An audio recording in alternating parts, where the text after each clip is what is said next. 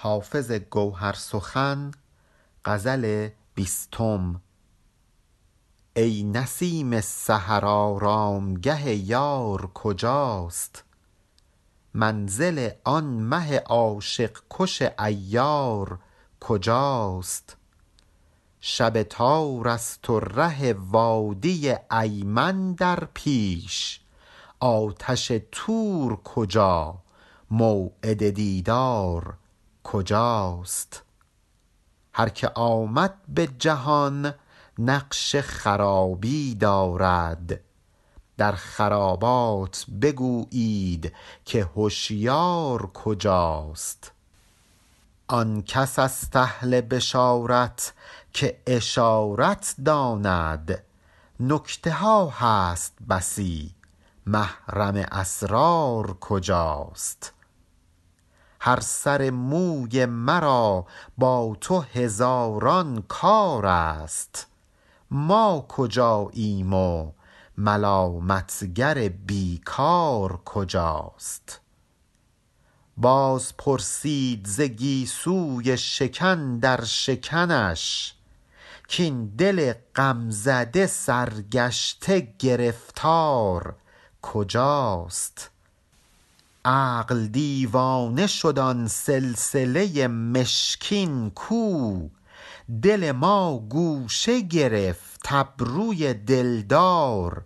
کجاست؟ ساقی و مطرب و گل جمله مهیاست ولی عیش بی مهنا نشود. یار کجاست؟ حافظ از باد خزان در چمن دهر مرنج. فکر معقول بفرما گل بی خار کجاست؟ وقتی حافظ سی و پنج سالش بود شاه شیخ ابواسحاق حاکم شیراز بود. حافظ خیلی به اون نزدیک بود در دربارش رفت و آمد داشت. ولی در سال 754 هجری قمری که حافظ حدود 37 سالش بود امیر مبارز الدین به شیراز حمله می‌کنه شیخ ابو اسحاق رو شکست میده و شیخ ابو اسحاق هم فرار می‌کنه و امیر مبارز الدین میشه حاکم شیراز. هر چقدر هم که این شیخ ابو اسحاق تلاش می‌کنه تا اینکه مجددا امیر مبارز الدین رو شکست بده موفق نمیشه تا اینکه نهایتا امیر مبارز الدین او رو در اصفهان به قتل میرسونه.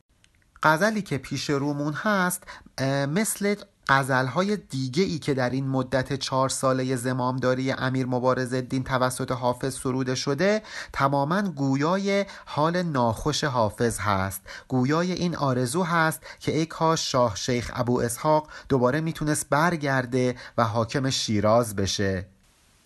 ای نسیم سحر آرامگه یار کجاست؟ منزل آن مه عاشق کش عیار کجاست؟ اینجا حافظ از نسیم سحری سوال می‌پرسه. میگه این معشوق من شاه شیخ ابو اسحاق الان کجا آرام و قرار و آسایش گرفته؟ منزل و معوا و استراحتگاهش کجاست؟ این معشوق من این مه عاشق کش این ماه صورتی که جفاکار بود و منو ترک کرد و در عین حال ایار بود یعنی تردست و چالاک بود. هیله ساز بود و با این هیله ها می‌تونست ترک نکنه من رو ولی ترک کرد الان کجاست؟ ما می‌تونیم بدون توجه به اینکه حافظ این غزل رو برای شاه شیخ ابو اسحاق سروده این رو یک غزل عاشقانه در نظر بگیریم که عاشقی برای معشوقش داره این حرفا رو می‌زنه. از نسیم سحر می‌پرسه میگه معشوق من الان کجاست؟ اون معشوق که عاشق کش بود منو به این روز انداخته با حیله من رو ترک کرده الان کجاست؟ شب تار است و ره وادی ایمن در پیش. آتش طور کجا؟ موعد دیدار کجاست؟ البته این بیت رو به صورت شام تار است و ره وادی ایمن در پیش هم آوردن. وادی یعنی بیابان. ایمن هم نام اون بیابانی بوده که در کنار کوه تور بود و حضرت موسی در اون بیابان اتراق کرد اومد به کوه تور و آتش رو دید و به مقام رسالت رسید. حافظ شرایط کنونی خودش رو به شرایط حضرت موسی در اون زمان داره تشبیه می‌کنه. میگه یک شب تاره و پیش روی من راه وادی ایمن قرار داده شده. من باید دل بزنم به این بیابان ترسناک در دل شب تار.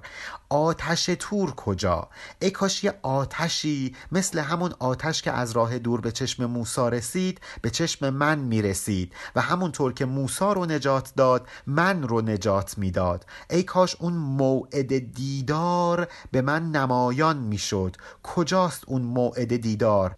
که من برم و به دیدار یارم نائل بشم و از این وضعیت نجات پیدا کنم. مشخصه که حافظ داره آرزو می‌کنه که ای کاش می‌شد این راه پرفراز و نشیب این بیابان ایمن طی بشه. شاه شیخ ابو اسحاق این بیابان رو طی بکنه و باز هم برگرده و پیروز بشه و حاکم شیراز بشه. یاری که حافظ در این بیت داره ازش یاد می‌کنه همون شاه شیخ ابو اسحاق هست. ولی انگار خودش هم می‌دونه خیلی نباید امیدوار به بازگشت شاه شیخ ابو اسحاق باشه. کما اینکه این اتفاق هم نیفتاد و شاه شیخ ابو اسحاق کشته شد. و اینجا حافظ میگه هر که آمد به جهان نقش خرابی دارد. در خرابات بگویید که هوشیار کجاست یا بر اساس برخی نسخه ها در خرابات مپرسید که هوشیار کجاست. افسوس می‌خوره حافظ میگه افسوس که هر کسی پاشو تو این دنیا بذاره نهایتا باید بمیره نقش خرابی باید بپذیره. توقع نداشته باشید که توی این خرابات کسی هوشیار بمونه. توقع نداشته باشید که توی این دنیا کسی جاودانه زندگی جسمانی داشته باشه. آن کس از تهل بشارت که اشارت داند. نکته ها هست بسی محرم اسرار کجاست؟ باز هم حافظ افسوس می‌خوره. افسوس می‌خوره که شاه شیخ ابو اسحاق چقدر بی تدبیری می‌کرد. چقدر بی تدبیری می‌کرد که اینطور آشکارا عیاشی می‌کرد. افسوس می‌خوره که هر چی بهش گفت گوش نکرد و در این باره حرفهای زیادی حافظ داره تا اینکه بزنه. ظاهر بیت معنیش این هست که کسی لیاقت این رو داره که بهش بشارت بدن بهش مژده بدن خبر خوب بدن که اهل اشارت باشه. یعنی یه اشاره بش کردن بفهم قضیه چیه. من خیلی حرف دارم بزنم. خیلی حرف ها هست که باید گفته بشه ولی محرم اسرار پیدا نمی کنم گوش شنوا ندارم. حافظ داره میگه میگه که من به شاه شیخ ابو اسحاق خیلی اشارت کردم. گفتم دست از این کارات بردار. ولی متاسفانه متوجه نشد و به خاطر همین نتونست شایسته خبر خوش و بشارت بشه. مجبور شد که اینجا رو ترک بکنه و شکست بخوره. درباره این موضوع خیلی حرفا واسه گفتن دارم. ولی محرم اسراری پیدا نمی کنم نمی‌تونم همه حرفا رو بزنم. هر سر موی مرا با تو هزاران کار است. ما کجاییم و ملامتگر بیکار کجاست؟ همه می‌دونستند که حافظ چه رابطه خوبی با شیخ ابو اسحاق داشته. زبان زد بوده این رابطه خوب. به خاطر همین که همه این موضوع رو می‌دونستند الان که امیر مبارز الدین حاکم هست حافظ تحت فشاره. تحت شماتت و غضب امیر مبارز الدین قرار گرفته. در واقع این کلمه ملامتگر که در مصرع دوم اومده همون امیر مبارز الدین هست. ظاهر بیت معنیش این هست که من با تو هزار تا پیوند و وابستگی دارم. ببین من که اینطور وابسته به تو هستم در چه حالی هستم؟ توی چه دنیایی دارم سیر می‌کنم؟ اون وقت اون ملامتگر بیکار توی چه حالیه؟ توی چه عالمیه؟ ما چی میگیم؟ اون چی میگه؟ باز پرسید زگی سوی شکن در شکنش کین دل غم زده سرگشته گرفتار کجاست؟ دل من رفته توی پیچ و خم زلف این دلدار گم شده. برید از پیچ و خم این زلف بپرسید سراغ دل من رو بگیرید سراغ دل غمزده من رو بگیرید. در واقع حافظ داره گلایه می‌کنه از شرایط بدی که توی شیراز داره. از سختی ایام گلایه منده و داره با این بیان این سختی روزگار رو بازگو می‌کنه. عقل دیوانه شدان سلسله مشکین کو دل ما گوشه گرفت. ابروی دلدار کجاست؟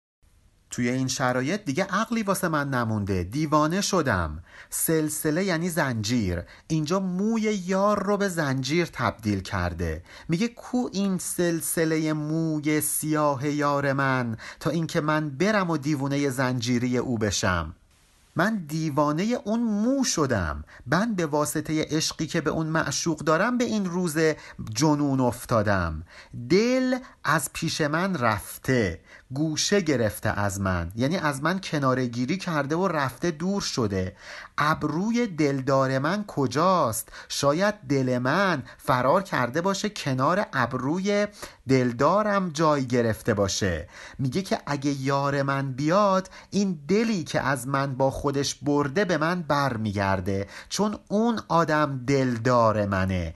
دل من رو برداشته و مال خود کرده و شده دلدار من. اگه من به وسال او برسم دلم آرامش می‌گیره.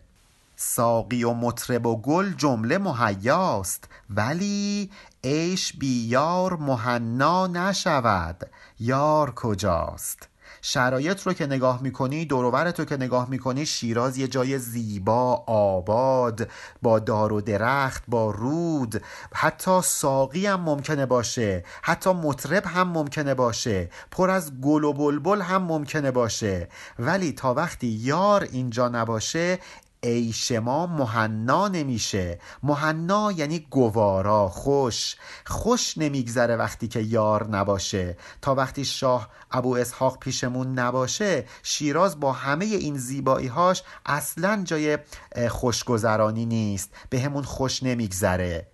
دیدید که حافظ در این سه بیت اخیر چطور بیان گلایه کرد از شرایط بدی که درش گیر افتاده.